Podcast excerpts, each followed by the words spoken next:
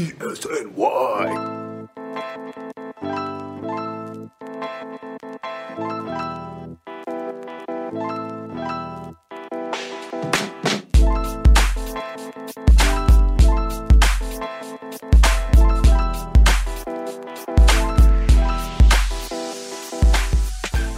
It talks to you now. The Zoom talks to you when you start recording That's it's actually kind of nice. With no warning whatsoever. It scared the shit out of us the Oh, first the, time. do they not? Do they not like send a little message of like, hey, like this is what we are doing on Zoom No, now? no, didn't even warn us. It just just went. It just went. That's yeah. no, that I don't like that. I don't like yeah. that part. That was like, I don't know, like three or four episodes ago was the first time it happened. And as soon as I hit record, you know, we're ready to go. We're ready to talk Yankees baseball. And it told us we were being recorded, which obviously we knew because we were beat. Like I was the one who hit record, yeah, but it scared the shit out of us.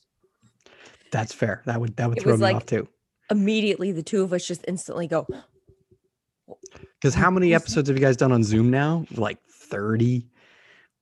I think, I think more than that. I know, I don't know when we switched over from Skype to Zoom. Yeah, it's I been don't such a long year and a half. Who knows? yeah who knows it was uh, i think we were still using skype because i know we we did skype for the interview with rachel because i don't We think did. Yes. yeah because i don't think we knew how to do zoom yet um but yeah sometime during the pandemic but let me let me introduce the podcast quick because i know every time we have someone on i forget to do it this is episode 107 of the bleacher creatures yankees podcast presented by elite sports new york crossing broad warwick gaming xl media and as always rivercrest nyc we have our resident stats genius in the house today, Max Greenfield, much better title than Stats Guru. Uh, just let Emily know that one real quick. Uh, Max, what's going on, buddy?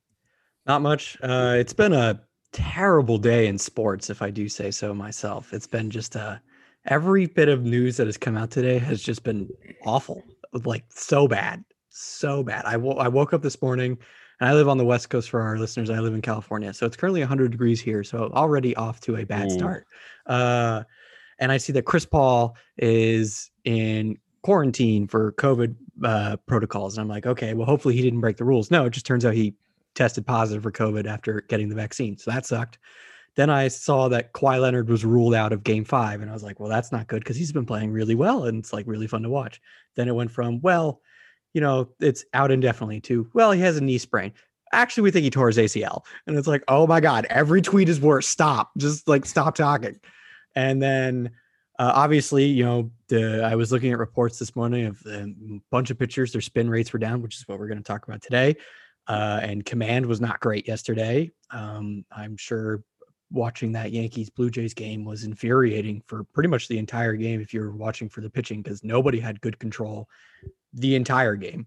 Um, and then you know everyone's I don't know who if most people know who this person is, but if you do, you you definitely don't like this person. Uh, Ryan Spader, who has been on MLB Network before, decided that you know today seems like a really good day to just throw out allegations that are not necessarily true or I don't really have good evidence for, but a couple players, more than one, how many there are, could be a couple, could be more than one, could be two, could be 20. I don't know. He didn't specify.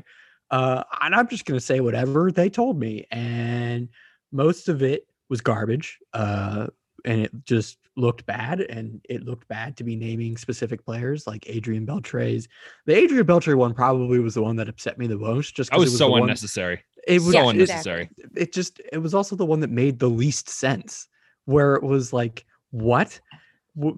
So for those who don't know, he tweeted that Adrian Beltre's cousin, right, would use binoculars to look in at the signs of the catcher. Which, by the way, if you're using binoculars to look in at the signs of catcher, you have really good vision because that's not easy to see. That's 400 feet. Yeah, like, 400. that's- that's, so that's many feet. Far. That if I ran 400 away. feet right now, I would need an oxygen mask.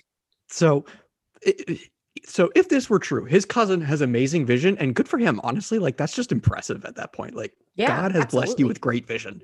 Uh, so he said that his cousin would look in with binoculars to get the signs, and then would wave a towel or shirt or something if a curveball was coming.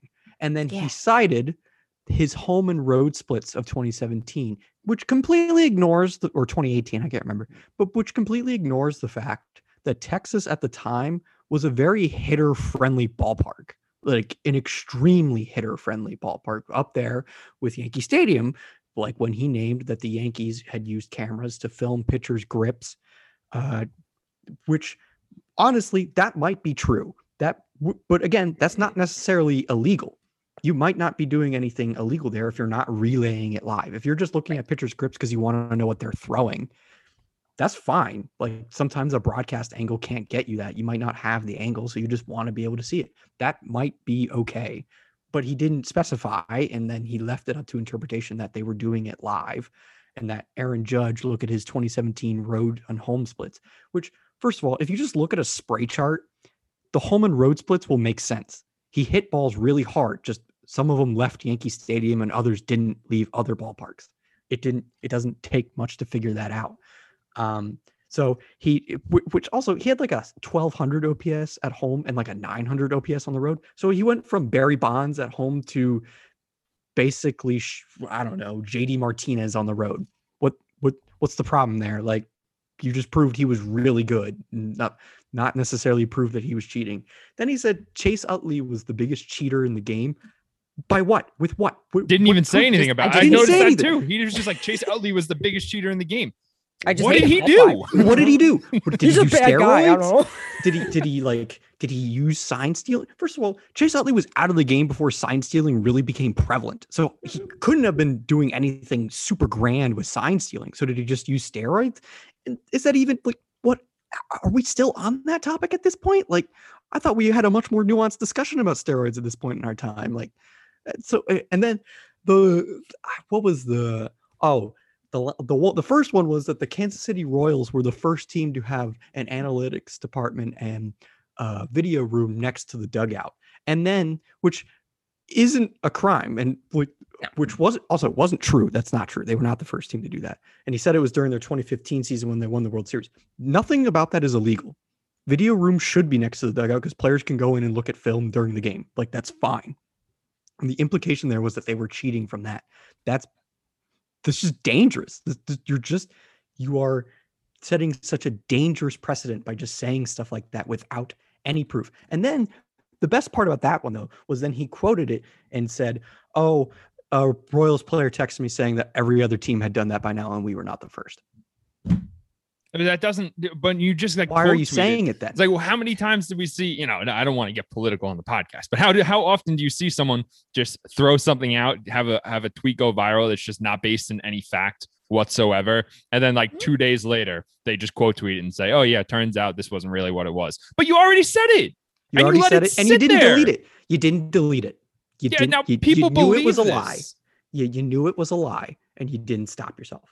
It's So- it's unbelievable. I can relate to this slightly, but it's not quite to the same extent. Like I've definitely said stuff about like players and, you know, stats and stuff like that. And maybe I made a typo, but people kept liking it. And I was like, listen, the ratio's so good right now, but at the same time, I know this is incorrect. So I have to delete it just because my morality will not allow me to do that and keep it up. But I've definitely been there. Yeah, that's like listen, if that was the worst thing he which it was not, so it, it gets worse. If that was the worst thing he tweeted and then he said, Yeah, this was a mistake, it's not really that big of a deal, right? Right. But just every tweet in that thread got progressively worse.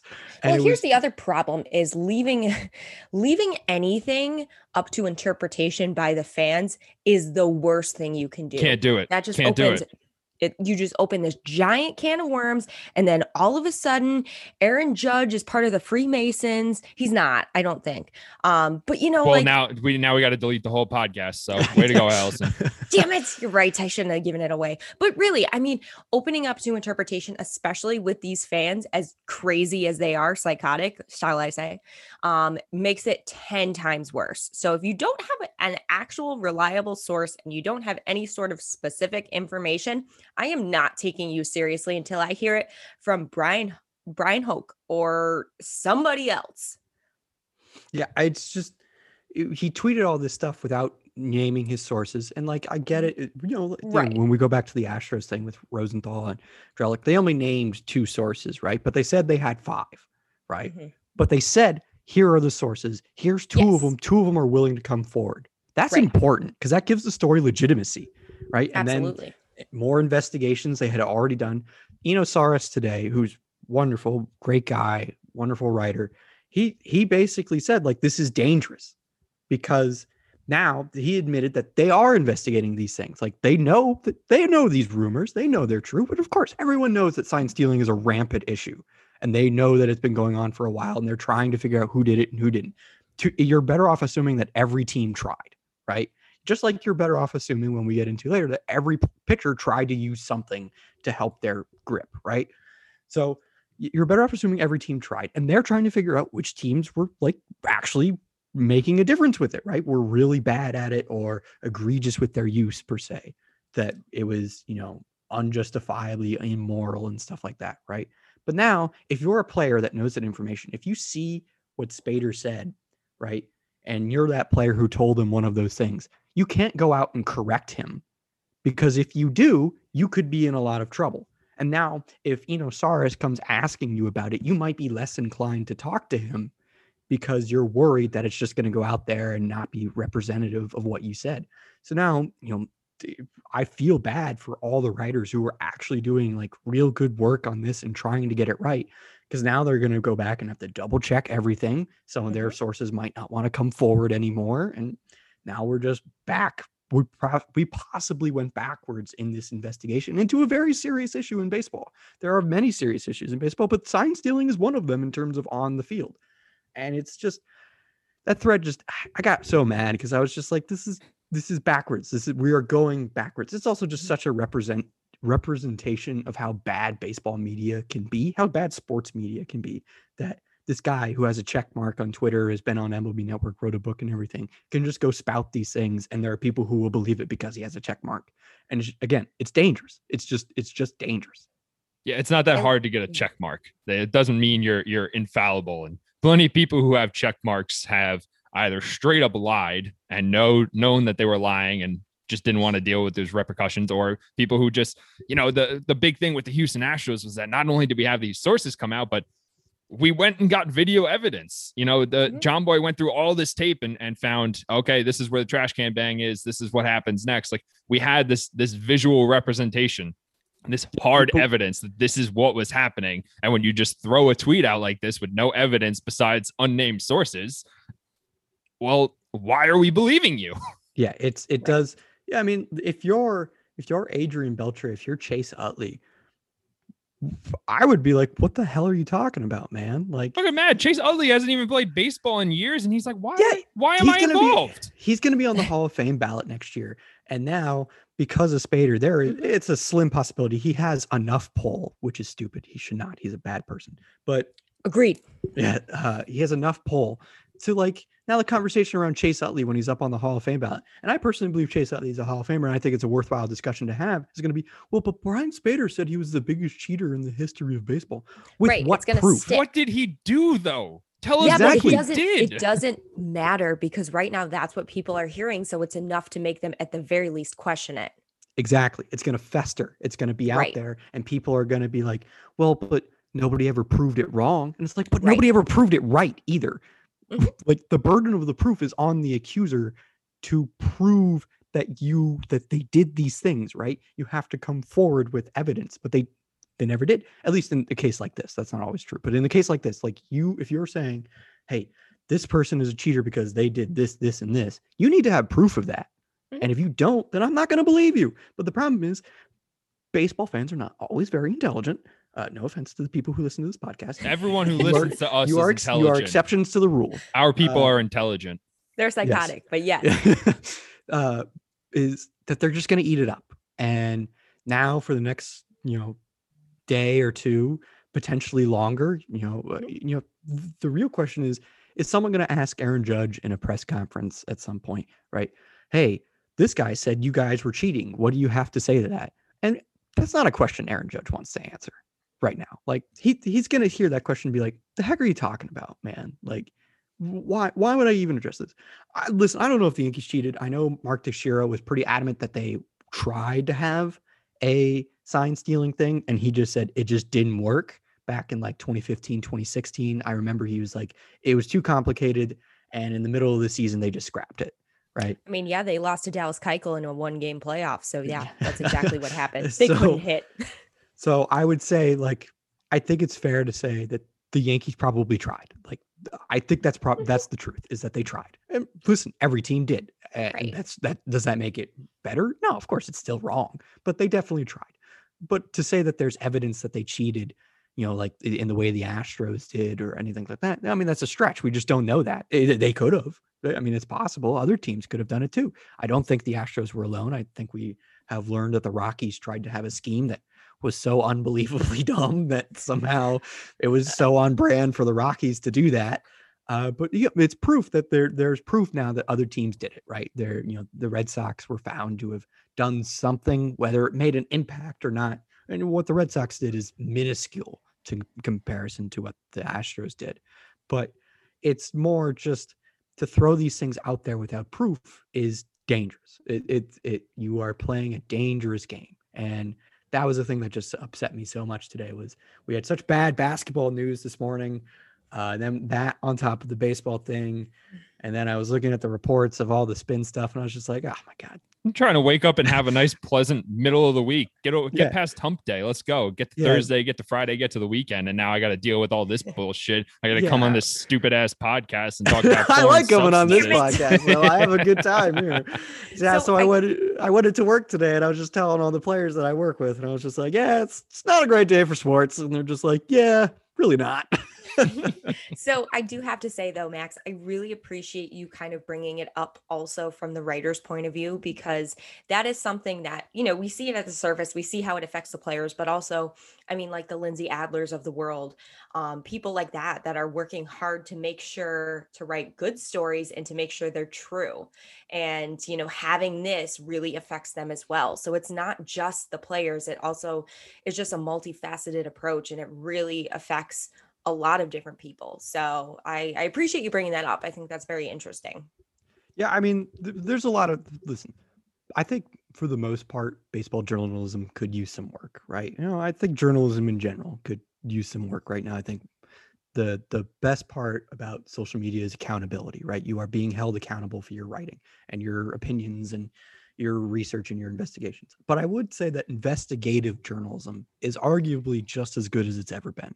Investigative journalism is really, really still stellar. Like they there are journalists out there that are writing stories on huge topics and you know local journalists that are doing corruption cases and stuff that's still really important but the problem is like it's hard to improve the product if there's somebody constantly going to make it worse or make it harder for them right lindsey adler can't you know do a better job if someone's just going to go and demean their work because they want to stir something up like you know spader he gets likes he gets retweets he gets followers from all this stuff right?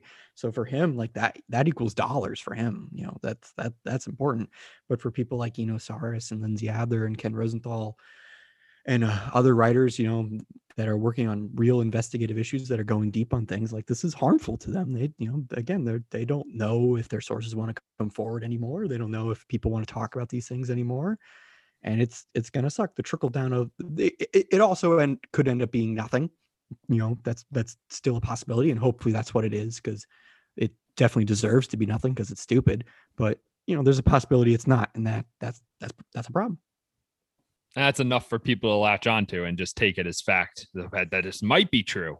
We don't know for sure because there's no evidence proving it against it. And that's, you know, the double edged sword of social media that, yeah, you're going to be held accountable for what you say and what you write. But also, you know, if you just tweet something out and you have a blue check mark, people are just going to take it at face value and they're just going to trust it and they're going to run with that information. They're going to see it and say, okay, I'm going to quote tweet this and that tweet's going to do numbers. And it's just going to keep spreading and spreading and spreading and spreading. And then you completely forget about the fact that, oh, yeah, by the way, this tweet was proven wrong like two weeks ago. We figured out that this was false, but you guys are still talking about it as if this is actual fact. Yep. But I always like to think of this as such a dumb example. But if you are a, a kid who grew up in either the 90s or 2000s, you probably heard the Marilyn Manson thing about his ribs. I'm not going to go into detail about what it was, but you've probably heard that before. Yeah. And for years, you probably thought we that was true. dated ourselves. yeah, yeah. You probably for years you probably thought that was true until somebody came along and said, "No, it's not." And then you're like, "What? Really?" it's the same sort of con- that that's much stupider don't get me wrong but like it's the same sort of concept that you allow this idea to fester and really that's that's how you know like 2016 happened that's how you know the election of 2020 was so close not to get into politics but like that that's how it happens that now that's real life like actually important stuff you know baseball's just a game like but you know that's real life important stuff but it's still the same sort of concept and also spader sucks as a person in that regard too so you know it's worth bringing up Absolutely. And I also, to get into the foreign substance talks, you mentioned something uh, on this. What's wrong, Allison? I just I I'm just thinking Okay. something about Yeah. she just Astros. she just really doesn't like spader and is like yes I, i'm Yes. here for his Yes. slander She got really excited for a second. Um, No, to I mention, didn't. I was angry. I was angry staring at the camera. so you said we're looking for things with the sign stealing stuff.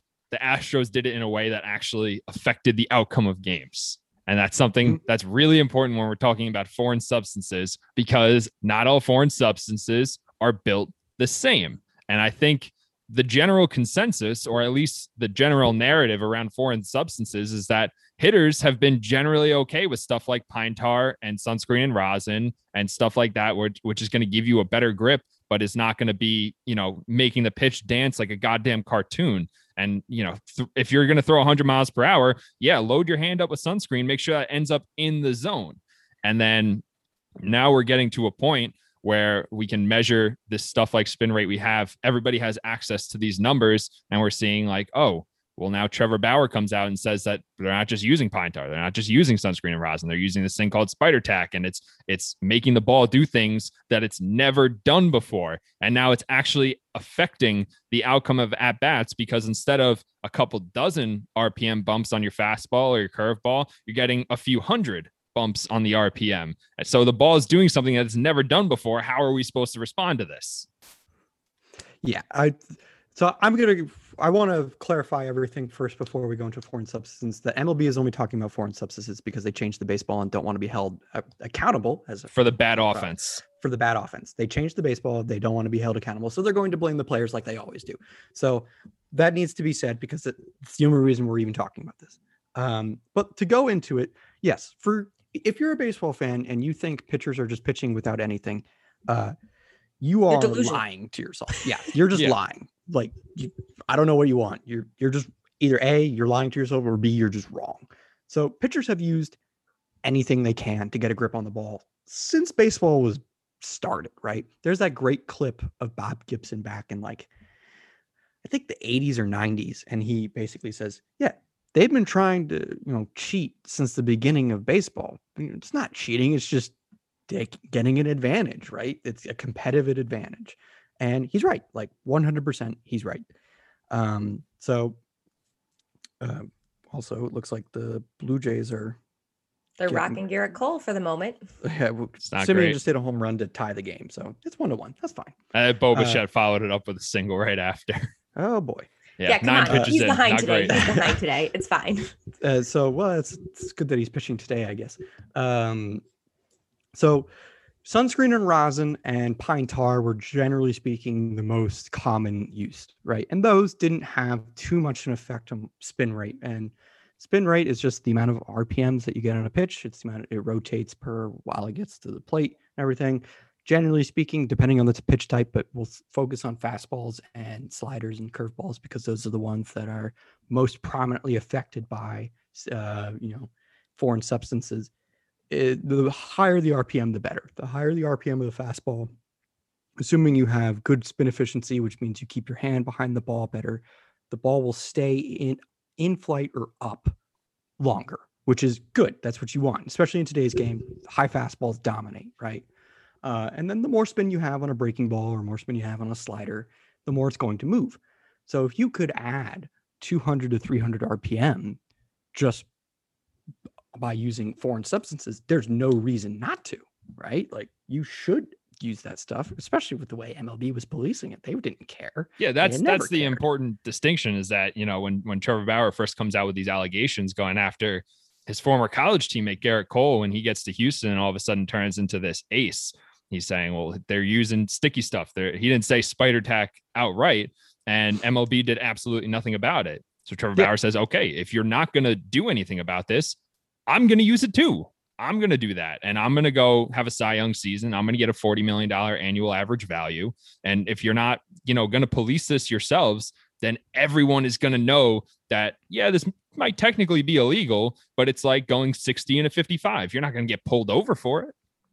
Exactly. So pitchers did it because there was nobody stopping them, right? And then this year they changed the baseball and it had a very dramatic impact. I, I still believe that the baseball has had a bigger impact on offense than the you know foreign substances because you know pitchers have been using these foreign substances for about the last year or two now and yeah offense had been decreasing but you know they were still hitting home runs still getting on base and right so you know it just had become a little bit more of a three outcome kind of game which you know that's a topic for a different day but so they changed the baseball and then they they blame foreign substances because the pitchers had just gotten too good and now we are going to punish the pitchers but the problem where mlb has taken it is they're treating pine tar and then sunscreen and rosin and then just general like sunscreen or anything like light just to get a grip on the ball the same as like spider tack right And they're not. and that's they're not. they're not they're not the same you know sunscreen and rosin might have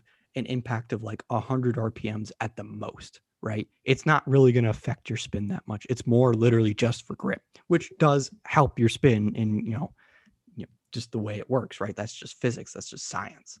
But you know so yesterday right i was looking across and i was i noticed it because it was just so odd that in the yankees blue jays game you know jordan montgomery walked the first three hitters he faced and he missed in pretty much the same spot every single time where he was missing and it was pretty clear because he couldn't get a grip on the ball and he needed to throw differently to get a grip on the ball and then Hyunjin Ryu, who has a sub 5% walk rate, walked four guys yesterday, and he pretty consistently missed in the same spots all day yesterday. Why? Because he wasn't using anything and he couldn't get a grip on the ball and he had to throw differently. Tyler Glasnow just got put on the IL and went on a giant rant yesterday about how he said he had only used sunscreen and rosin in the past, which is fine. You need a grip on the ball. And that he didn't use it in his last start or two. And he felt his mechanics change because he needed to throw that way in order just to throw strikes. And he said that's why he got hurt. He said he was throwing in a different way that his body wasn't used to yet, and he couldn't make the adjustment in the middle of the season, which is another key point here is that this is happening in the middle of the season. Mm-hmm. And so he got hurt. And that makes sense. Like that just it just makes sense. Like if you completely change how you're throwing the ball, you completely change how you're gripping it, you completely change your arm action in the middle of the season, your body's not going to be ready for that kind of a dramatic change. It's just not like it's hard to do that stuff and stay healthy because you've been training your body to throw. I'm gonna throw three quarters. I'm gonna throw three quarters. I'm gonna throw three quarters. Actually, now I need to go a little bit more over the top. Well, your the muscles that you're using are going to be slightly different on when you're going completely over the top or at a three quarter arm angle. And those muscles that haven't really necessarily been used in that way are going to be like, this hurts because I'm not trained for this. And guys are going to get hurt. Uh, hit by pitches are going to go up. Not, maybe not like a discernible amount, but enough, like enough to be worrisome. And then walks are going to go up. Walks are already going up. And this is not going to change that. This is only going to make it worse.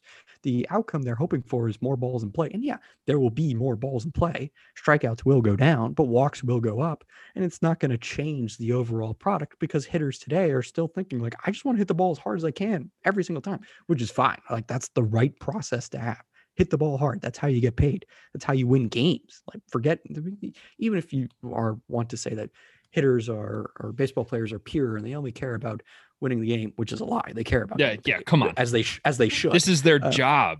Yes.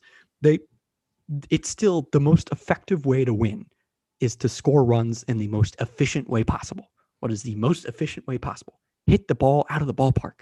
Like that will always be the best way to win. That will always be the best way to score. So that's not going away. Is it more difficult to do that and the hitters might adjust? Sure, but they're still going to try and hit the ball really hard as much as they can.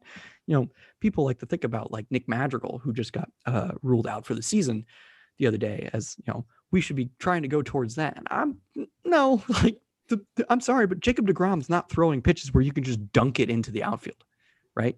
He's not going to do that. Even the most slightly above average pitcher. Now, like let's think of a slightly above average pitcher is oh, I don't know. Let's Jordan Montgomery is probably above. He's probably much more than a slightly above average pitcher, but he's in a good example here because he just pitched yesterday.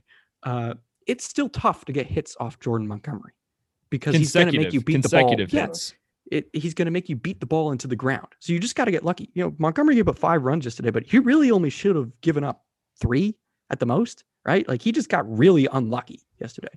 That luck is not going to be on your favor every single time. You know, one ground ball the Gleyber Torres or one ground ball where they're not shifting. You know, instead of winning, what do they win? Six five yesterday or seven six? You know, instead of that, you win seven three, seven four, right? You know, it's completely a different game, right? So again, I it's it's hard for me to tell hitters like, oh yeah, just because they're not using foreign substances anymore, you should go back to looking to try and hit singles and doubles. No, It's if never been the right approach. anything, it's never been the right approach. now approach. you should try and hit home runs more because they're more mm-hmm. susceptible to leave it over the plate because they don't have as good of a grip. Also, by the way, you might get hit more. How is that fair to anybody? Like this isn't this isn't fun for anybody. Now, now you're telling hitters like, hey, like, yeah, definitely still try and hit the ball as hard as you can. You also might get hit in the head sometimes. You also might get hit in the ribs sometimes. You're also going to get walked a lot more and you might see like instead of two pitches in at bat you can hit, maybe just like one or one at bat where you everything you can hit because pitcher doesn't know where it's going. Uh, who wants to watch Jose Alvarado pitch without anything? That guy, no, is a- that guy's ball moves so Mhm. much. He throws 100 miles an hour and his ball moves like crazy and he has no idea where it's going with stuff. With stuff, he doesn't know where it's going. Without it, I mean that he's arguably a criminal at that point. Like he's he's gonna kill somebody. Well, that's Um, why that's why hitters have been so like open about saying like, yeah, if you want to use pine tar, use pine tar. If you want to use the sunscreen rosin, use that because Right. the benefit to you not putting a ball in my ear hole outweighs the cost of you getting maybe an extra 50 RPM on the fastball. It's not going to affect this plate appearance as much as it's going to affect my entire life if you lose a hundred at my head. Yep. Yep. It's uh it, it I think well uh, the other thing that frustrated me about this whole issue was this is MLB is doing this, right? And we all know that they're doing this because they don't want to accept the responsibility. They're also doing this because they want to create pressure and divide the players before the CBA negotiations. And Josh Donaldson calling out other pitchers about this foreign substance issue only helps MLB right? It's like that's playing into what they want because now the pitchers and the position players they'll be divided. Luckily, MLB is not smart and went too far and decided to ban everything. So now the position players and the pitchers are back united again. But if they had not done that, Mhm. right, they could still be divided on this issue, and that would hurt in CBA negotiations because then the hitters and pitchers would be divided, and the, and players would have less buy, you know, bargaining power because they're not unified, right? And that's tough you know, the one thing that worked decently well for the players in 2020 was they were extremely unified.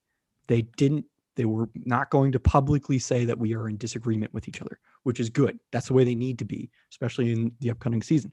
But they're very clearly apart on some parts of this issue. And that's important because MLB is going to use that to their advantage. They're going to exploit it.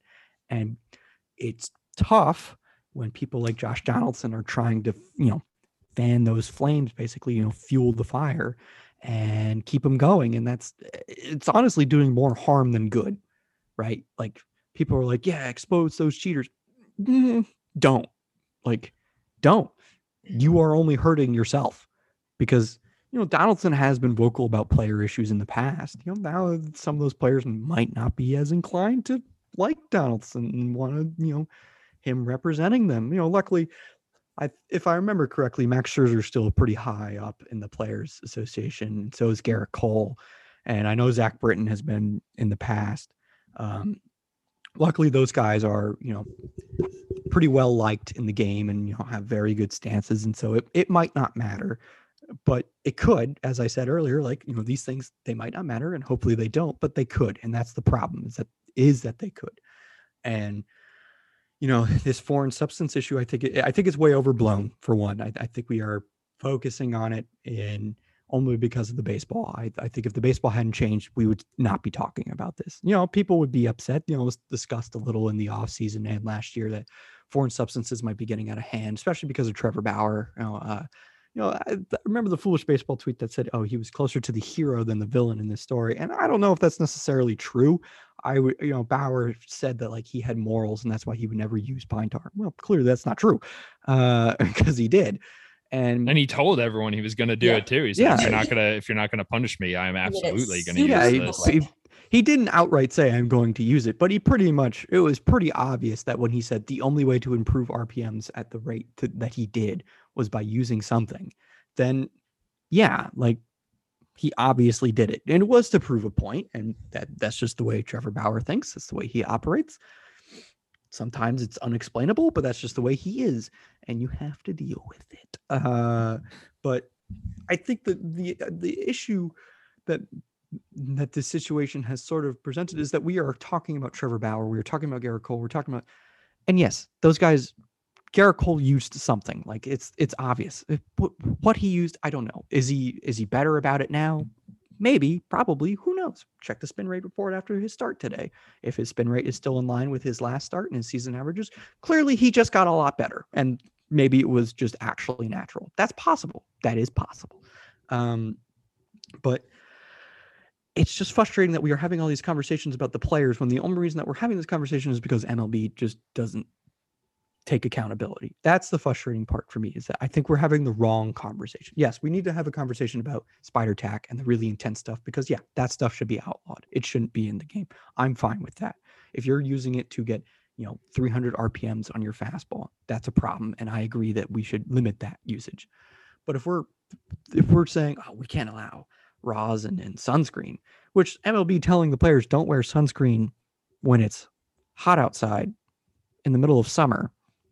Gonna have a whole nother issue on our Yeah, hands. come on. As as a person of of Irish descent, the idea of going to a baseball game, having to pitch in a baseball game without sunscreen, I'm nope, not Nope. gonna happen. Farmers It's nope. stand, No, no, I I'm don't want to do that. Arm Uh, sore today, coach. Can't go. Can't Yeah, go uh, today. I, I don't want to do that. So that's dumb. Uh, and, and that's luckily that's where MLB MLB's mistake is actually a fortunate one because they're doing it all the same. Is that we can now say, okay, MLB is doesn't know what they're doing, and we can focus the conversation back on MLB. Will we do that? Of course not, because that's never what happens. It's never about the league. It's always about the players, and I'm just so frustrated with sport, you know, baseball's media that they keep talking about the players, but I feel like uh what's her name? I Britt Gro- Gorley, I think is how you say it. Mhm. Uh, she used to be the na- Ghiroli. She used to be the Nationals beat writer. Now she's just a national writer for the Athletic.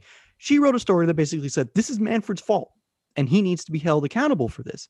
And the data that he's referencing and stuff, we need to see it. We need to know this stuff, and he needs to come out and prove all these things. This is on him, not on the players. This isn't the players' fault. This is Manfred's fault.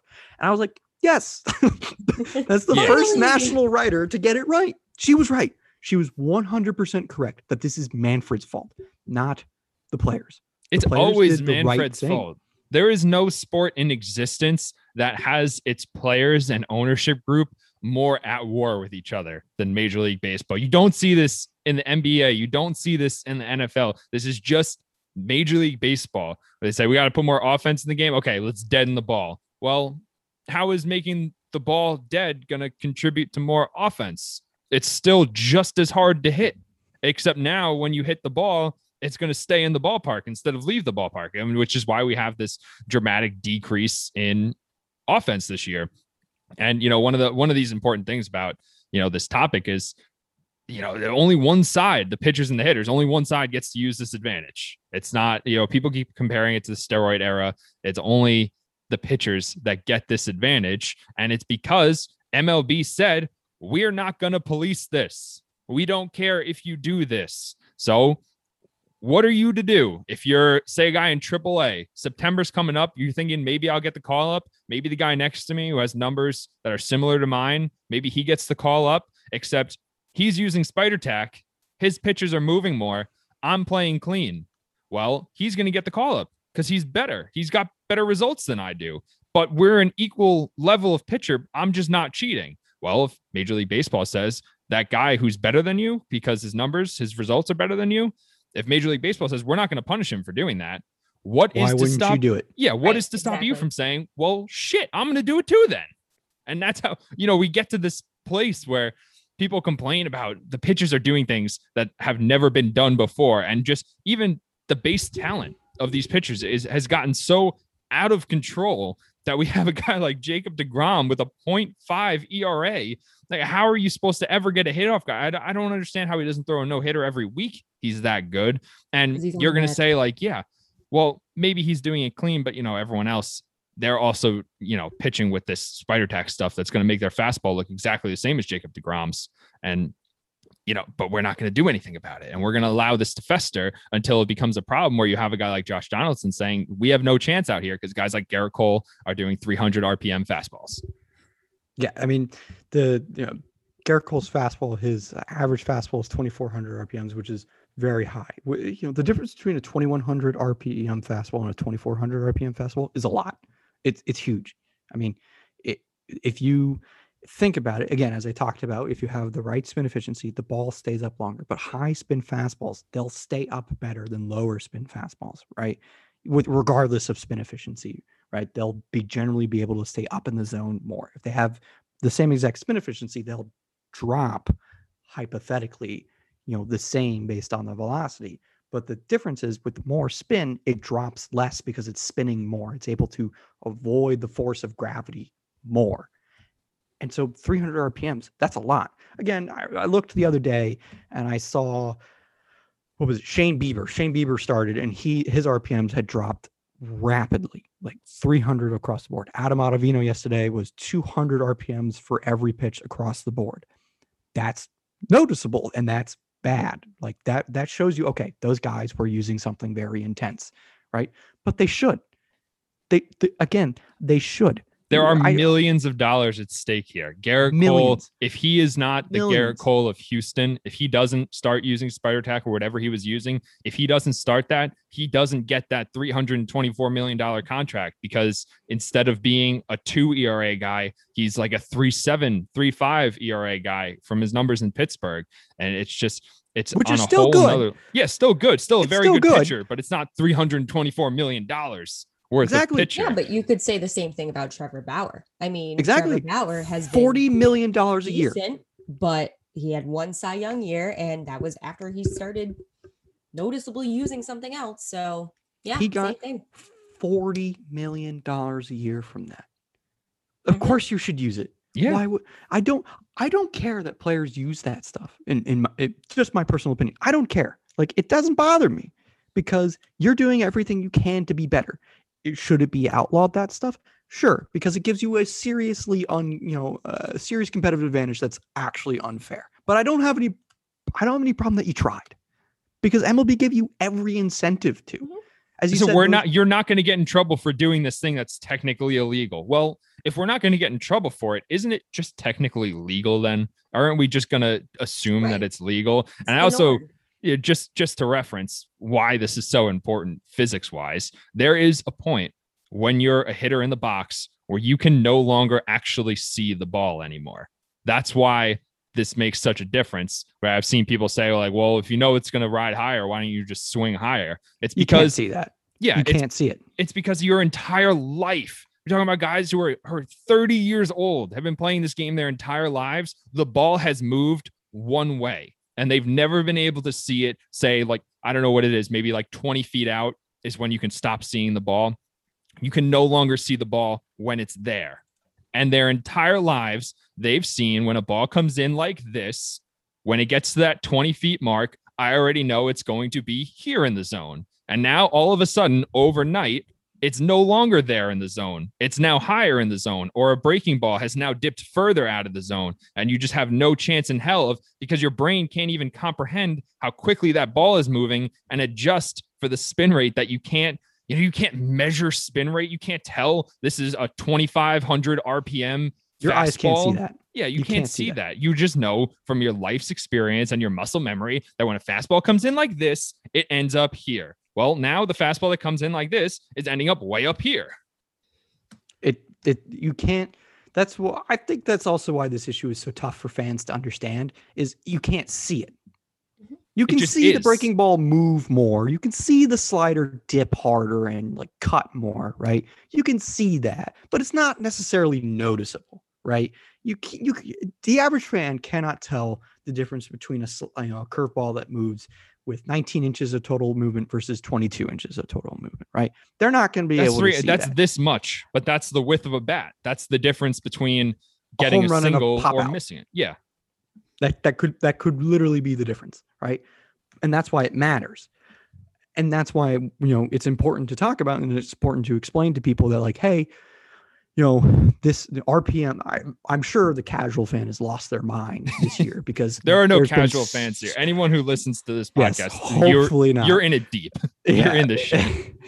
uh the casual fans have probably lost their mind with all this discussion on like what are what it how important barrels have become how important exit velo has become how important spin rate and spin efficiency and spin direction and total movement and all this stuff has become in just understanding today's baseball. And like that you know generally speaking that might actually be a problem that baseball is very complicated and teams and the media don't do a very good job of explaining it all. Though i think uh, for the most part i, I would say media is doing a pretty good job with this situation. Uh, Lindsey Adler's like article that was about just like here's a whole rundown of what all this stuff is and what all it means and everything and like the timeline of it all.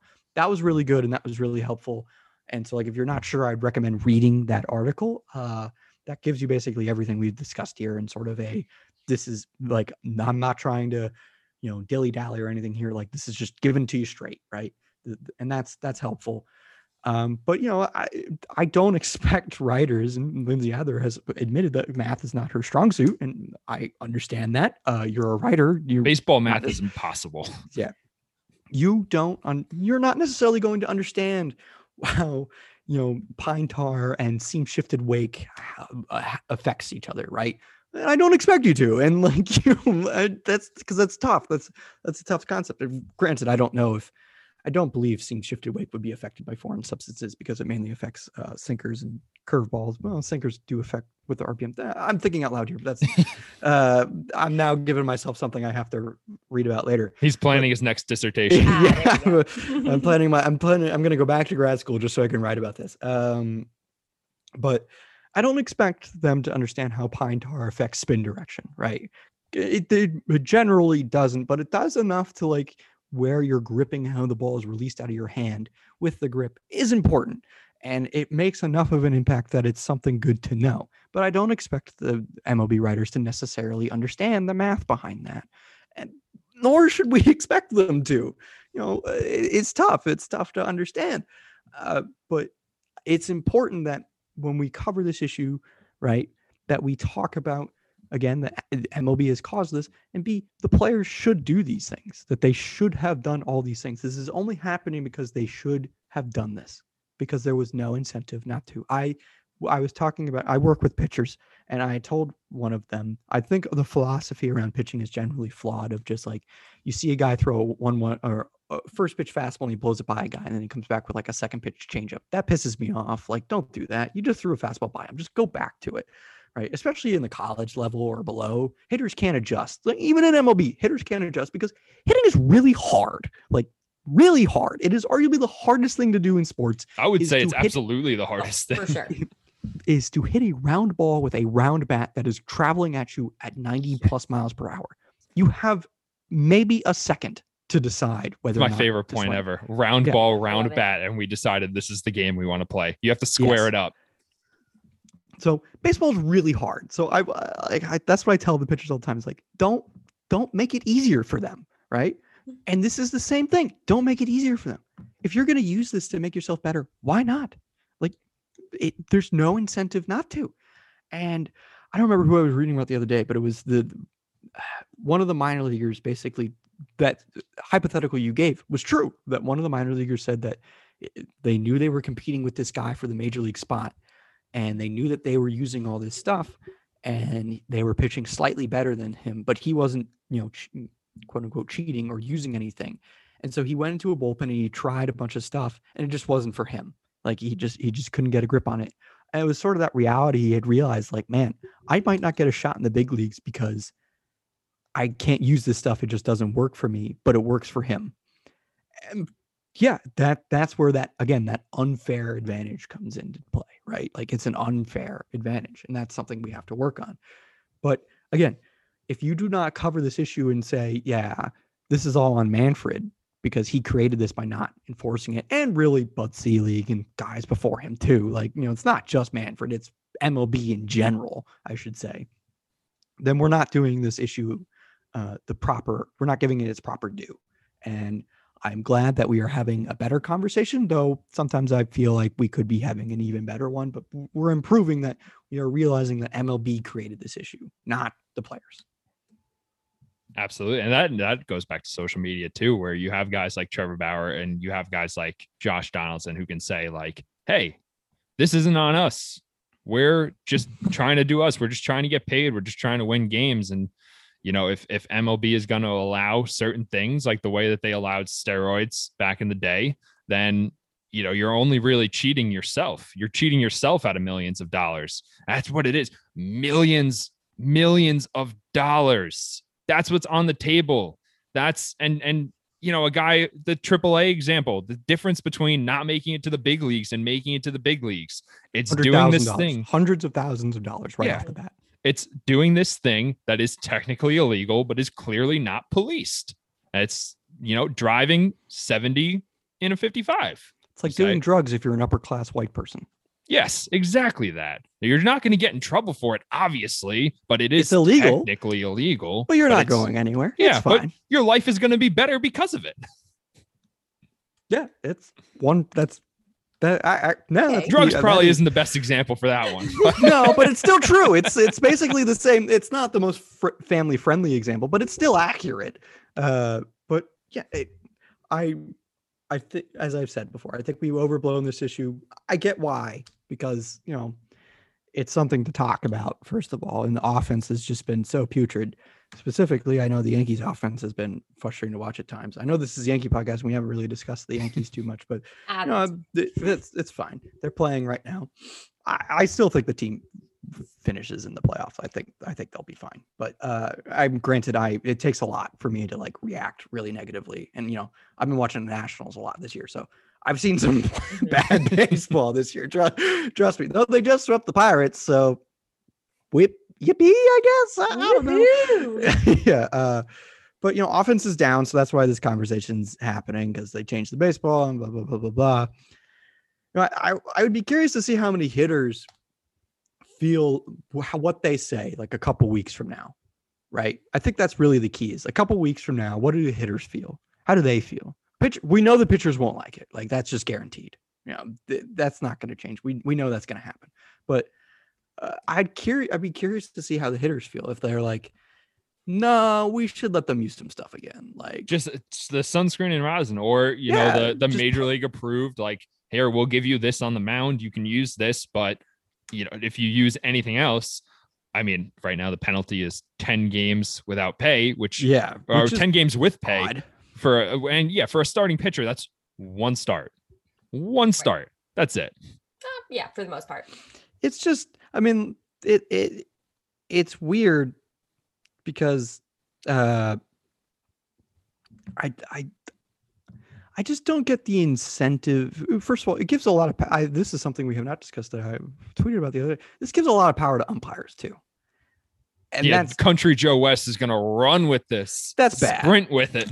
like I I don't know how you've watched baseball on this year and said, yeah, umpires should have more power. No. No, no. I the thing is, we're, discussing robo-umps. I was actually not in favor of robo-umps for a few years, just because I really like framing. Like I, I love watching Kyle Higashioka catch because it's fun to watch him frame. I like watching, you know, Yasmani Grandal catch. I like watching. Uh, JT Realmuto catch. I like watching Omar Narvaez, Austin Hedges, all those guys because they frame the ball so well, and it's really fun to watch. But now I would say it's getting just so egregious to the point of like it's just on it Oh yeah. being an umpire is harder than it's ever been. You cannot see these pitches coming in, right? You just you can't. There's no way you can. And it, now we just got to rely on the trackman. Like we got to rely on the Hawkeye system and everything. And, and everyone that's has fine. the the K zone on their television now, so it's not like That's you know when you see too. Austin, yeah, when you Yeah, see I Austin Hedges frame a good pitch. that. It's like nice, good job, Austin Hedges. But when you add the K zone in there, it's not oh nice catch, Austin Hedges. It's oh, I can't believe this umpire missed that call. That was two inches off the plate. if it you know if you like so you know my little box here uh like if the if my little box was the was the uh strike zone per se and there was a pitch that was just off i really don't have a problem if that's called a strike like generally i'm okay with that because it's close you're talking about a mere fraction of a fraction of a fraction of inches right like it's really close and even the ones that like nick the zone that are called a ball or a strike I'm fine with that. Like that's tough. It's the ones that are very clearly out of the zone that are called strikes, like the Rougned Odor uh, Ooh, yeah. facing the Red Sox one. That one was egregious. That one was arguably one of the with the winning calls. run on third base. Yeah, something Wasn't like it that. three? It was a three-two count as well. Yeah, it was about it, it was ball four. It was ball Yeah. four to bring up uh either LeMahieu or somebody else. I can't remember. But and the way DJ was swinging, maybe it would have still resulted in the same thing. But that's you know uh, another another question. He's swinging better, so I'm just gonna leave it. he alone. is actually. The past seven days, Actually, yeah, lot yeah. better. Since the Phillies series, uh, since the Minnesota series, he's actually played Mhm. much better. So, which is good because they need him to. I, I have plenty of thoughts about the Yankees offense, but we'll save it for later. Uh, the the problem with the umpires is just like it's just hard. I don't expect them to be able to watch Jacob Degrom pitch and know where that fastball is. I just don't. I, I think that's unfair to expect them to know where that is. Well, it's the same thing with the hitters. Can't see it. Yeah, Yeah. you same thing with You the can't hitters. You can't it. see the ball when it's there you anymore. just guess and sometimes you guess right like that's literally all it is and so i don't expect the umpires to see it and, I, and i'm okay with that i'd rather do- they would just come out and admit like yeah i can't like see the ball Yeah, and this is why we need robo umps. yeah this is like, why it's like we physically cannot see the ball. We can't see it. Let's just make the robot do it. Fuck. yeah no, you and know that- what? that's half fine ump, half a half robot. That's it. Half and half. Just do it. yeah i i would say Put Joe uh, West out there. I mean, just like chop him in the half. umpire so the robot umps like they'll still they'll have the earpiece and everything and it'll just be a robot that says strike ball whatever right and so they just call balls and strikes. So the umpires will still be there because you know somebody has to make the when there's a bang bang play at first or swipe tag at third or at the plate or something they still have to call those plays. Robots can never do that. Like they just we're never going to get there because that just uh, that sort of takes you have to have the balls being tracked and like that opens up so many like dangerous possibilities. So we're never going to get there and that's a good thing. That's a very good thing. That's why we have Um, instant replay. exactly which the problem A whole other thing. Whole instant other replay eh, the problem with really umpires in general is again accountability is something that they struggle with and they don't want to turn on their fellow umpires. So if there's a play that's close and it's pretty it's not super clear but it's clear enough to where you could reverse the call they're never going to do it. Ever and they're just going to use that excuse of well there has to be clear evidence. Common sense would So tell you there's we no way it's, that it's pretty clear. It's Yeah, pretty clear. We're like ninety percent clear. if you if you are more sure that the other call was the correct call then make that call. Don't say yeah but i'm not 100% sold. I'm only 97% sold. No that's good enough that's good enough to make the call even if it's 85% or 80% that's good enough to reverse it in my opinion That's Like, passing. Yeah. You're you're you're in the B territory. Like you're doing well in that class, as they might say. uh, so overturn it. That's fine. Being an umpire is really hard. I'm not here to just dog on umpires. It's a tough job with little thank. You know, you get guys who are really good at it, and th- you don't hear about them because they're good at it. Exactly. The only umps I know are bad umps. Exactly. I know Pat Hoberg because he's a great umpire, and that umpire scorecard account, you know, its bio says we are a Pat Hoberg Stan account.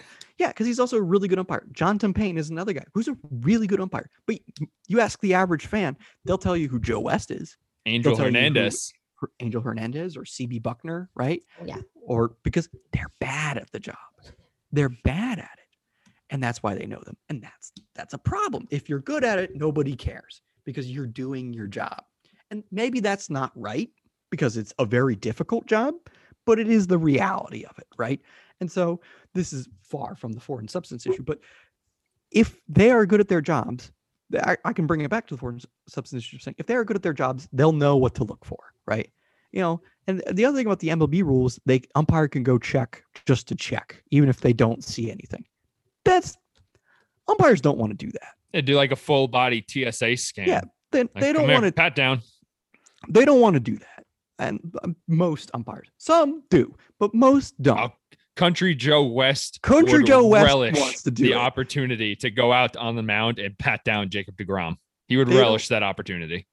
they don't want to do that nor should they like that just it disrupts the flow of the game you know the umpires they want the game to go as fast as possible they don't get paid by the you know the hour they get paid by the game they want to get out of there fast. They don't care how long it takes. The faster the better for those people though i would probably agree with them sometimes you know when we're on hour three and a half and it's the seventh inning. Yeah okay we could speed it up a little bit. Uh so I'm, I'm with them there. As someone who has worked in baseball a little bit Oh, it is exhausting. it is when you're when it's the eighth inning and you're checking down and it's 1042 the the thought process of i don't really care who wins anymore i just want the game to end actually becomes the only thought that you have in your Dude, that's why that's why I like watching basketball so much because I'm like I can just I can just sit down, I can just watch the Knicks. It's, I know exactly how long it's going to take, it's and we're going to be take in longer and than out. two and a half hours Yeah, I'm- we're going to be ki- in and out. But with the Yankees, you know, or the Yankees, the Padres, whoever I'm watching, I'm like, in the back of my mind, I'm always thinking like, okay, well, like what's going on around the league? What's doing this? Let me look, see how this pitcher is looking, and I'm like, in depth paying attention for four fucking hours, and then the game goes into extra innings. I'm like, I just, I can't do it. I can't do it. I'm done. I'm, I'm Yep. cooked right now. My brain is fried. Trust me, the, the the the good thing about the foreign substance issue is, uh, while it might add some offense, well, it might. I should say the bad thing with the foreign guys, is it might add some offense. It will extend the games, which fights the whole purpose that I thought MLB was trying to work on these past few years was improving the pace of play. An issue I actually agree with. I think the pace of play could use work. I like the three batter minimum rule. I know Mhm. people don't agree with me on that, but limiting Kevin Cash from bringing in a lefty, then a righty, then a lefty, then a righty again in a single inning to face one batter each. Everybody. I'm really okay that that doesn't exist anymore. Like, I'm really okay that that doesn't exist anymore. That was infuriating at times. And I don't blame Kevin Cash for doing that. You know, that's just being a good manager, is playing the best matchups you possibly can. But I also hated it. So I'm glad that's gone. But I also understand that some people just really like baseball and want to watch as much of it as possible. I love baseball. I worked in baseball. It becomes less fun when you're working in your ninth hour of the day Mhm. and this game is an absolute joke of a game. It it doesn't it's not that fun anymore. Um so you want to get out of there. And this doesn't help with that. And I it just MLB just doesn't know what it's doing. It just doesn't know what it's doing. That's what I keep coming back to. They'll never know. They'll- Okay, let's let's pivot because I think we I think we broke Max's brain. Let's let's pivot. Max, what's wrong with the fucking Yankees? that's that's fair. Um, you know, I was thinking about this the other day when I was watching. uh, I was watching the Nationals play, and then I went and flipped over to the Yankee game. Uh, and let me say that the Nationals have not been a joy to watch either this year. It's been uh, frustrating when Max Scherzer doesn't pitch. It's been pretty rough, uh, and now he's hurt. Uh, so Yeah, but know. their their Twitter community doesn't eat itself alive when they're not winning. no because they they they have the you know reasonable expectations uh which helps. The other what i would say about the yankees is first of all they've we have to take expected stats with a bit of a grain of salt this year because of the baseball as i said and it's not traveling as far. And the exit velo on it is actually up. You can hit it harder and it won't go as far. Stupid. Um so expected stats you have to take them with a little bit of a grain of salt. But no team has underperformed their expected woba on their team woba by more than 0.09 in a single season right? So we need to keep that in mind. Generally speaking teams are performing around where they should right? The yankees are currently underperforming their expected woba by 0.24 that's a lot. A lot a lot. So part of it is luck. Uh the, uh, you know another part is they're hitting the ball on the ground way too much like way too much oh no no no, Max! I was told that hitting fly balls and trying to hit home runs was bad offense. I was told that we're supposed to hit singles now. apparently Gleyber Torres took that message a little too much. I Gleyber Torres, his plate discipline is great. Like he's been laying off pitches better than he ever has before. But the problem is he's not swinging hard. He's going up there just trying to hit the ball, which I would tell him like keep your approach where you're not chasing these pitches and right, but when you swing, swing with authority. He's Swing- not. There's no power anymore. there's no power. He's not trying to hit home runs. And sure, he didn't have a ton of power in the minors. Maybe 38 home runs is a little unreasonable to expect from him. But 20 to 25 is reasonable for him. He should be doing that. And he's on pace for like nine. That's a problem. Uh, LeMahieu is the same sort of thing. Uh, though he's elevate he since the Minnesota series, he's been elevating a little bit more. His ground ball rate is going down, so that's good. Um, and then really uh, that that's the problem is just Urshela, Torres, and LeMahieu. They just they, when they make contact, it's on the ground, and that's just the problem. Is don't don't do that. That's that. part of why the Yankees are leading the league and hitting into double plays this year. It, I would say that the Yankees should honestly strike out more. They should be willing Oh, to strike Twitter, out more. Twitter's gonna no, Twitter's they're gonna not going to. They're that. not going to like that. But they're gonna come They for you for that. they should be willing to strike out more if that means they're getting better swings. That might not necessarily mean they hit more home runs, though it should in in theory. Um, that they'll hit more, they'll hit the ball harder. And you know, look at Gary Sanchez this year. Gary Sanchez struck out at an unbelievable rate last year, which was completely unsustainable. Anybody with a brain could have told you that, right? Um, so he's having actually a pretty good year this year. Like Mhm. overall, he's he's gonna on pace for like a three and a half win season. Arguably, he could get to a four win pace. That's like 2017 level Gary Sanchez right now. Like he's Borderline All Star. Yeah, he's playing pretty well. Like he's actually had a really good year, and he should be. And Yankee fans should be thrilled with his performance. Really, He should be catching Gerrit Cole right now. in theory, yes, uh, he, should be. But so let's let's look at him. The strikeouts went down as we all expected, but they're still high. They're still at you know like a league average rate. They're still like twenty six to twenty seven percent, and that's okay because when he makes contact, he's hitting the ball hard. But the other thing he's doing is he's hitting it in the air more. He's not, you know, he's still hitting these rocket ground balls at guys, right? That's just because he's Gary Sanchez, and that's like part of the what you're going to get with him is he's just going to rocket it at people, right? Uh, I'm sure something bad is happening in the game. Uh, the, the yes this. the Yes Network just put up a stat about Gerrit Cole's spin rates so far. And what are they down? Tonight he's down to 23.45 on the fastball. So it's down about 100 RPMs. Uh yeah, from his last start. And yeah, for the first 11 starts, it was 25.61, and now we're down to 23.45. Yeah, About 200. yeah there it is there there that's all you need to know um so he can still be very good without it um so anyway but like Gary Sanchez is what the Yankees should be doing. I know people are going to be like, but he's hitting like 230. Yeah, you, cool. Batting average is stupid. I don't I don't care. like I just don't. I don't care for batting average at all. I never I it sucks that I write about fantasy baseball, so batting average is relatively important for my job and it sucks. But so I have to relatively pay attention to it. So I just look at like expected batting average, which isn't really that great of a stat, but it's still good enough.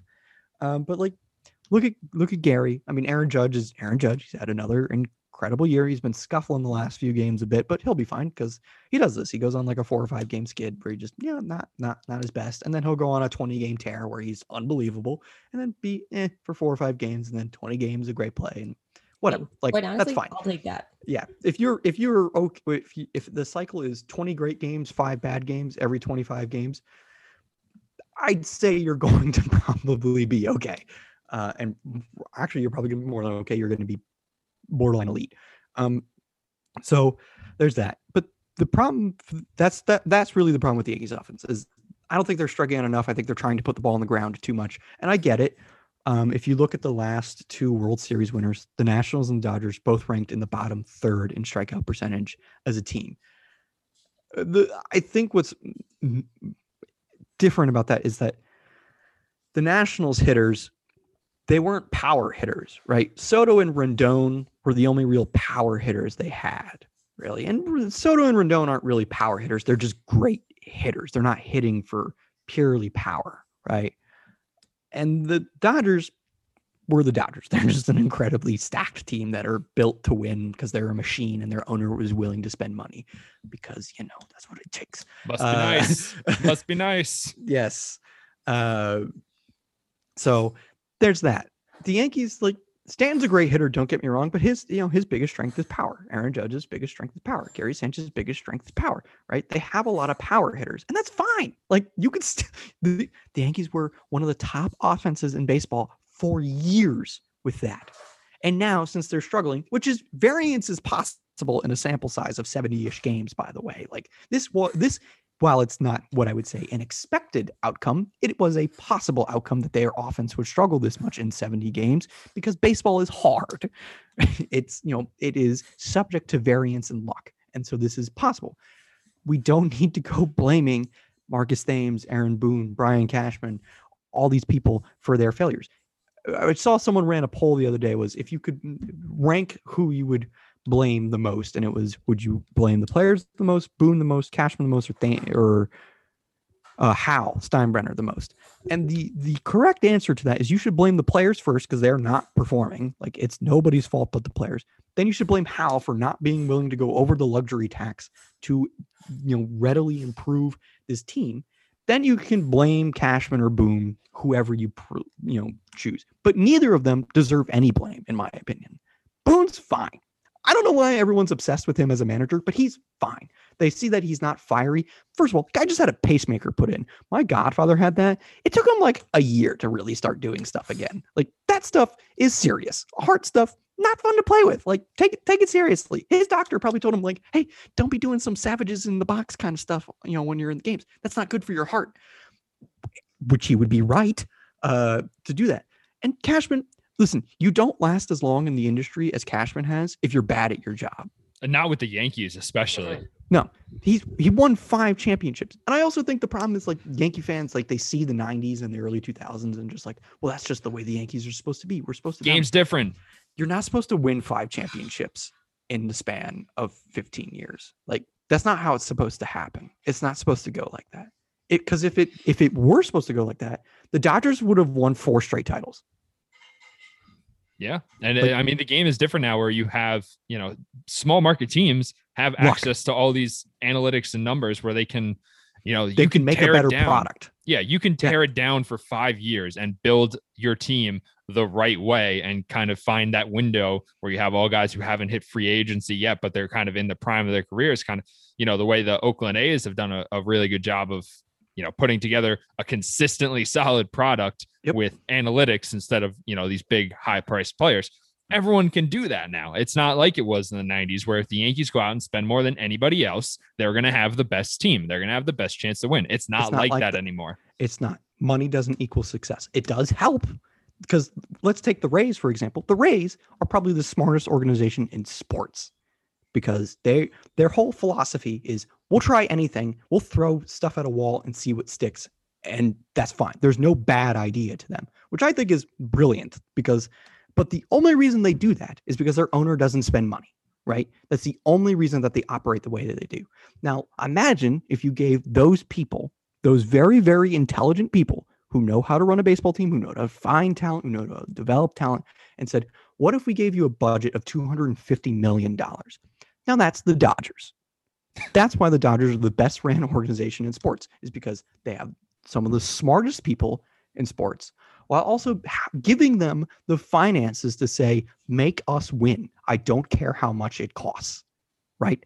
That's why the Dodgers are the Dodgers, is because not only are they smart, but they have the finances to go and improve in any way that they can. They can go sign Trevor Bauer for $40 million because they have the money, because they know what it takes to win. They know how to develop talent. And even if they didn't have Trevor Bauer this year, they would still be the best team in baseball because if Trevor Bauer wasn't pitching, they would still have Tony Gonsolin behind them or Josiah Gray behind them, or they would go trade for somebody, or they just let David Price start. And David Price has a couple Cy, has a Cy Young award. So the Dodgers are the Dodgers because they take the Rays philosophies and then just give it money.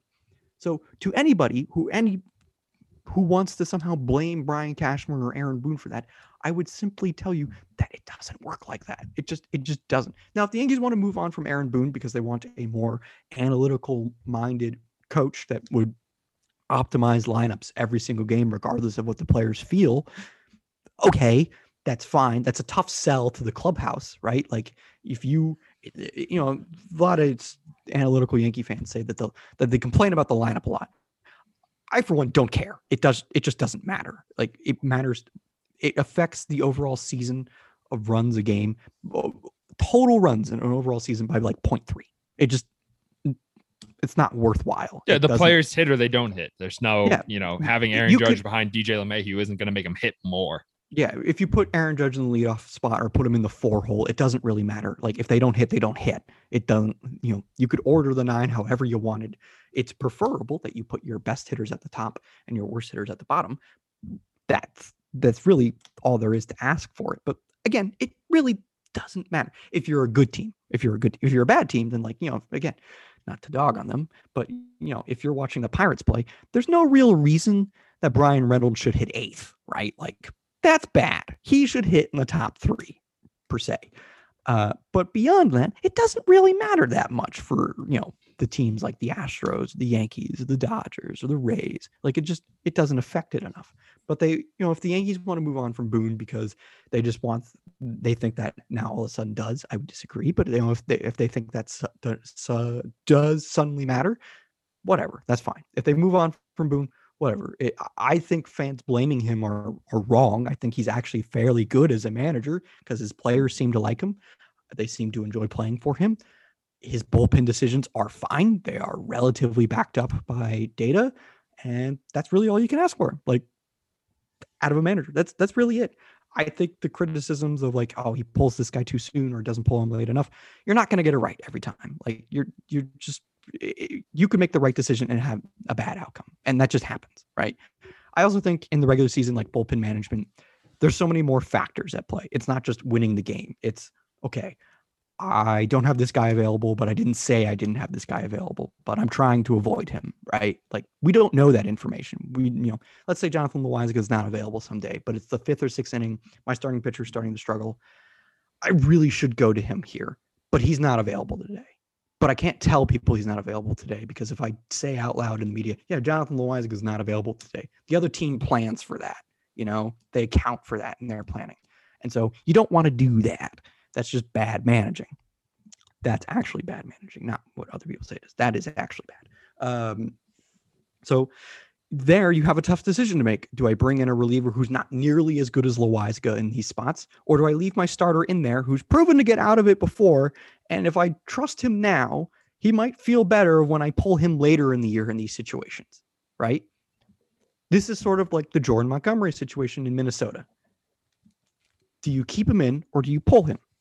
It's a tough decision because if I leave Montgomery in there and he gets out of it, Montgomery has confidence and that's good. That's important, especially in the in the middle of the regular season. It's important to build that confidence so that way they can go and pitch later into the year and pitch in the postseason, be confident that they can get in, into and out of trouble and not feel like the bullpen's just coming on that, them immediately, right? Because you know the Yankees they don't pitch like the Rays. Nobody pitches like the Rays. They don't immediately go to the bullpen at the first sign of trouble, regardless of who's out there, right? Even with Glasnow out there, they would still do it, right? That's just the way the Rays are. But the Yankees aren't like that. They don't preach it that way. They never have. Should they? Maybe. I don't know. Mm, That's maybe they should. But it's important for Montgomery to get into those situations and work out of those and to fail. So that way he knows what it's like. That's important. And I know people like, but it could cost them the game. Yeah, but it's important for player development. It's important to develop as a pitcher to fail. And I know people don't want, well, it could cost them wins. Yes. And early in the season, the Yankees have not been playing to expectations. So that stuff, you harp on it a bit more. But I have no problem with that because they need to do those things because they need to know what Boone needs to know if Montgomery can get in and out of that uh, situation, or if German can get in and out of that situation, or Taillon can get in and out of that situation, right? I have little confidence Taillon can, but you know, or or really any of them, but you know, that's a different question for a different time. Uh, but Boone needs to know that, and the only way he knows that, he leaves them in. I know that people don't like that. I know people will be like, but you should always manage to just win the game in front of you. No, you can't. Because if all you do is manage to win the game in front of you, you will burn out your bullpen. Your bullpen won't make it. What happened in Tampa Bay, right? The decision Even to in a 60 game season too, in a shortened in a season. 60 in a 60 Nick game season, Anderson in the in the you know most important games of the year. This guy was the best reliever in all of baseball, and all of a sudden, and their bullpen blew out. yep, They were tired. It's happened to the Yankees too. Yeah, the- the the starting pitching was holding up the offense for a while and now it's like you know we're about to see what's going to happen when none of them can use anything. I think we're just going to see across the league the starting pitching is going to like take a bit to adjust. Um but that's that's important that to know to leave those guys in there for those situations you need to do that because you need to know what they can do. And i know people don't want to hear that but you, sometimes saving your bullpen in June and July is important because that way they can pitch in October. And I know people are going to be like, well, they'll have time off and stuff. That doesn't matter. Like your arm is going to feel those extra innings in June and July because your bullpen was used too much.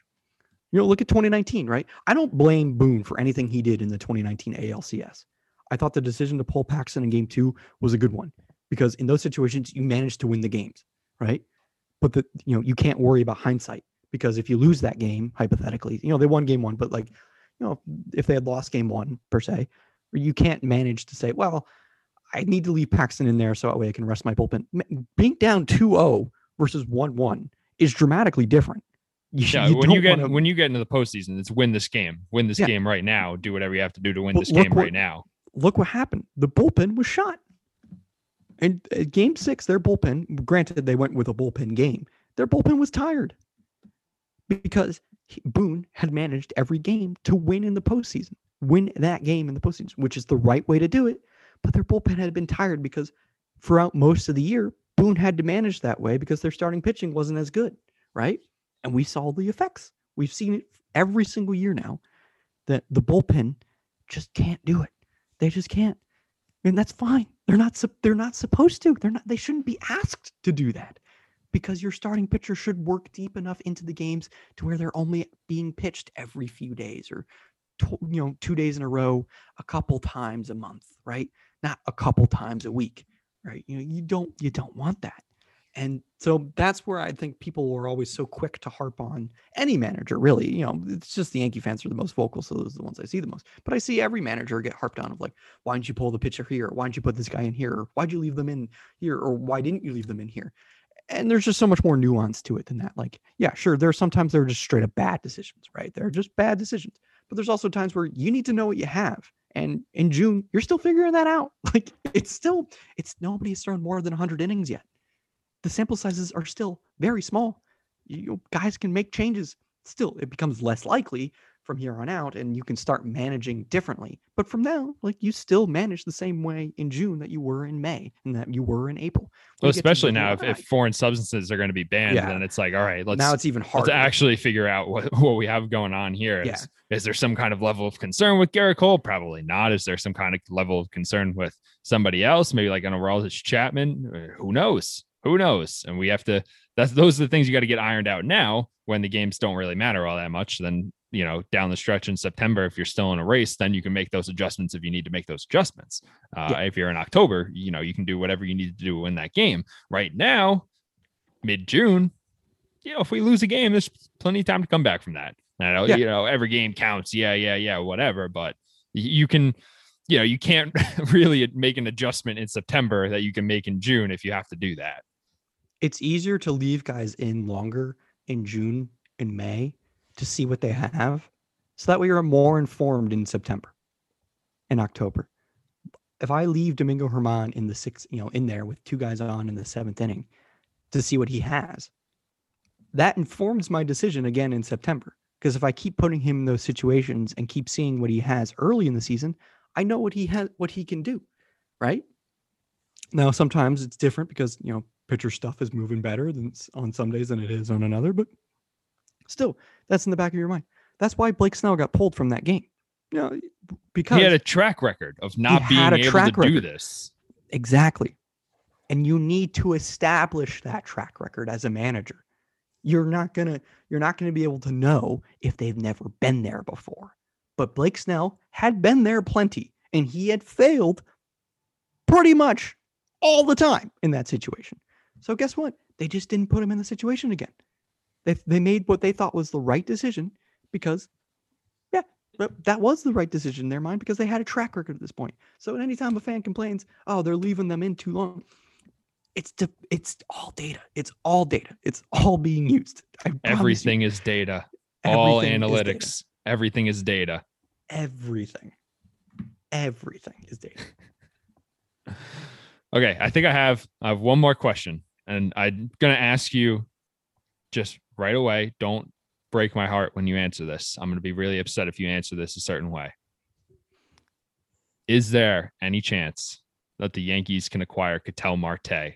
Since he has so many years of control, I don't know why Arizona would want to trade him. And are the Yankees even going to be able to outbid anyone else with the prospects that we have? Because he has so much defensive versatility, he can play almost anywhere. Is there any chance that the Yankees get Ketel Marte? Because I want him so badly. Any chance? Yeah, of course. Of course. Because they're the Yankees. They, I mean, on a whim, Hal Steinbrenner could say, ah, screw the luxury tax. Do whatever it takes. Right? On a whim, he could do that. And really, we saw it this offseason. Right? This offseason, as we discussed at one point in time, which was hilarious. The next day, I remember we I, I told you, was like, next day, tomorrow, we could wake up DJ LeMay. He was a Yankee. What happened? He got signed. And I, but that was that was a fun time. Um, but so you know, it's yes, of course, he could be a, a, a Yankee. Um, and the Yankees have the first of all, I think their farm system's very underrated. Their farm system's good. Like, It's low level prospects. There's no one, you know, really hanging out in good. AAA who's like ready No, to come up and contribute right now. It's they know, don't have a lot of, Peraza, like, yeah. there's no para, there's very few Perazas and Hills. Um, who's pitching right now? And Luis Medina has seven Ks through four innings last I checked. By the way, He's That's nasty. He's got He's nasty nasty. stuff. he's nasty. Um, so you know the Yankees farm system is good. Like they can acquire Ketel Marte. I think by the end of the year, the Yankees will have close to a top ten farm system. So they have plenty to trade from. Um, they could. I mean, the question ultimately is always like, does Hal want to? You know, they could acquire Ketel Marte. He would greatly improve their team because he could play center field, he could play left field. He he's not that base. expensive. He's No, you know, he's no. under He affordable will be one. He years. will be Yeah, he one will. day. Yes. Yeah. We got until 2024 to deal with that though. Right Yeah. now, he's like I think 12 million is his highest uh, average annual value when he when he gets to the last year of his current contract. He gets 12 million, and that's it. And then I- you know he's free agent. and We can deal with that then. Yes, I would. I would say it's possible. I just don't see Arizona trading him. His yeah, it value makes is no sense to trade. because he's the kind of piece. Like you know, remember a couple of weeks ago, people were like, "Is Jesse Winker going to get traded?" No, The Reds should not trade Jesse Winker. Like he should be. They should be signing him to an extension and making him a core piece of the rebuild and what eventually becomes hopefully a playoff team at some point. Ketel Marte is the same way. Like that's what the Diamondbacks should do.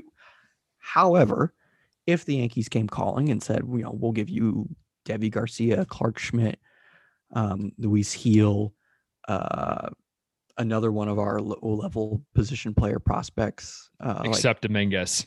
uh, except yeah, I doubt Dominguez is ever getting traded. And then like Clint Frazier and somebody else, right, on the big league team, Brooks Kriske or something, you know, guys with big league experience that could fill in on the roster now. Yeah, Arizona probably does that because it's an overpay, right? Quote unquote, uh, overpay. And yeah, then they would do it. But the chances that Cashman and Hal offer that are low, but it's still possible. I would, I think Ketel Marte doesn't get traded at all. I, but I would say it's it it it's enough of a chance to where you should explore it. Like if I were Cashman, I would be calling the Diamondbacks and asking, right? You know, well, you know, can we work something out? Blah blah blah blah blah, whatever, right? That sort of thing. Do I think it happens? No. And you know, because Arizona, it's uh, people's trades are always just sort of like inaccurate to what sort of happens. It's because the team motivated to sell, their motivation to sell affects the return. The Cubs really wanted to trade Yu Darvish, right? Really wanted to trade him, which was stupid, but they still really wanted to do it. And that's why the return from the Padres really wasn't what you expected from a guy who finished second in Cy Young voting and has arguably become a borderline top five pitcher in the sport, right? And you got a bunch of 18 year olds back for him. yeah, the, but the Cubs didn't really care. They just wanted to get rid of the contract. That was what was more important. So if the Diamondbacks are all of a sudden really motivated to sell Ketel Marte, which they shouldn't be, and I'd be concerned if they are, because they are a hot mess of a team. Um, so that affects it. If the Diamondbacks become very, you know, motivated to trade Ketel Marte, then he'll get traded. If the Rangers become very motivated to trade Joey Gallo, then it becomes tradable. If um let's see who else. You know, I, I don't know the motivation to trade Max Scherzer. Uh, I'm trying to not out my former bosses or anything like that on air. I, I have opinions on what they should do. I do not want to say them, uh, but I believe if the right opportunity arrives, I think the Nationals will trade Max Scherzer. Um, but it just depends. You know, that division is awful. So the Nationals are technically not out of it yet because realistically speaking, they could go win six, seven games in a row, which you know any team can win six, seven games in a row. It's you know doesn't doesn't take much. yeah, but if the Yankees win six games in a row, it doesn't mean we're back in the division race quite yet. Yeah, for the Nationals, they're a little bit closer. so. Yeah, the, the- if the Nationals win six in a row, all of a sudden, you know, they're above 500 and they're like a game or two back of the Mets for first place because that division stinks. Um, but you know, so that's it's different, right? Uh, so the motivation to sell for the Nationals right now is low, but will it be higher in like a couple weeks? Maybe. Should it be? Probably, but you know, it just depends and that'll affect things more than anything. It's just the motivation to sell. The Nationals have historically not sold. The Diamondbacks have, so there, you know, there's a history there. Um, the Rangers have, as we saw with the Lance Lynn trade and other trades that have been made, right? So that that affects things too. Is there a history there? Do you know what's going on? Do you know what the type of players that they're looking for? What do they need? All these things affect everything. But I would say the most important thing is the motivation to trade. And if the motivation to trade is high, it'll happen. If it's low, it won't happen. Even if they get a great offer, either way, like they get a great offer, the motivation to trade is low, it's still not happening. Sorry. what was that? Giancarlo Stanton just knocked out Vlad Guerrero Jr. What That's a pretty impressive fight. Uh, I actually I missed half. that. I missed that. Yeah, I gotta, I gotta rewind right here and see. I gotta see what happened. Jesus. he took him out. Well, he was uh it was just Oh, a no. ball to third base, and he was the throw took Vlad off the bag down the baseline. So A little bit of a collision. just shoved. a little bit of a collision. Wow, the Yankees have one hit today. Yikes! He literally shoved him too. Like he put his arms up and then he just like shot him out. I'm so sorry. That was really inappropriate because that was a great answer, but It's all good. That's great. And Max just finishes this nice, fantastic winded uh, answer about how "Yeah, I don't know. Ketel Marte probably not. You're probably gonna have your heart broken, James. And Alistair's just like, ha, Yes. It, it, it, I'm sorry. uh, the- yes, Ketel Marte is probably not getting traded, but he still could. Uh, I, uh, yeah, I don't know. I want him so bad. He is so good. Very good. Very good baseball player. In 2019, nobody paid attention to him. And I was like, this guy's going to have a seven win season and nobody's going to know who he is. Yeah, And borderline MVP in 2019. I was like, Yeah, yes, he sign me up. He sh- arguably he should have finished third in MVP voting, and instead it was Rendon, which is fine. Like that was a fine choice. But I was just like, He's up there. yeah, like Ketel Marte, like please, like pay attention to how good he is. And Switch hitter, shortstop, second baseman, center field, left field, right field. Like this guy does it all. yep, he's uh he's quite good. Um, all right, I think I think that's gonna wrap it up. I think we've been recording for like an hour and a half. It's Yeah. a long one. we have, yeah. Yeah. Do you have any final points, Max? Anything we should be looking out for in the next week? Uh, well, like trading for uh, Mikel Marte? there won't be any trades until after the draft. that's just that's just the way it goes usually. Is like if there's a big trade before the draft, then like generally speaking, the player must have done something really wrong in the locker room. Um, so there won't be any trades before the draft. Uh, I would say that you know, depending on how the rest of this game goes, I think if the Yankees win this game today, I would say that you should be feeling pretty good. Yeah, winning a Uh, series with Toronto. The I, the Yankees offense, though, it, you know, today and then the last game in Philly didn't go so well. The Yankees offense has shown a lot of signs of life because they are elevating the ball, uh, which is good. Uh, Yankee starting pitching is beginning to struggle as expected because of the crackdown. Um, so pay attention to see how they adjust. Um, and then you know, just the Yankees bullpen is really damn good. You know, so as long as two of the three things are working well, they should be fine. I still think this team can win the division. I, they're still incredibly talented. I still think that they will upgrade. Um, I would also say, just if you're a fan that thinks they should fire Thames, Boone, or Cashman or something, I would simply tell you to first of all, if you think you should, fire Cashman, stop.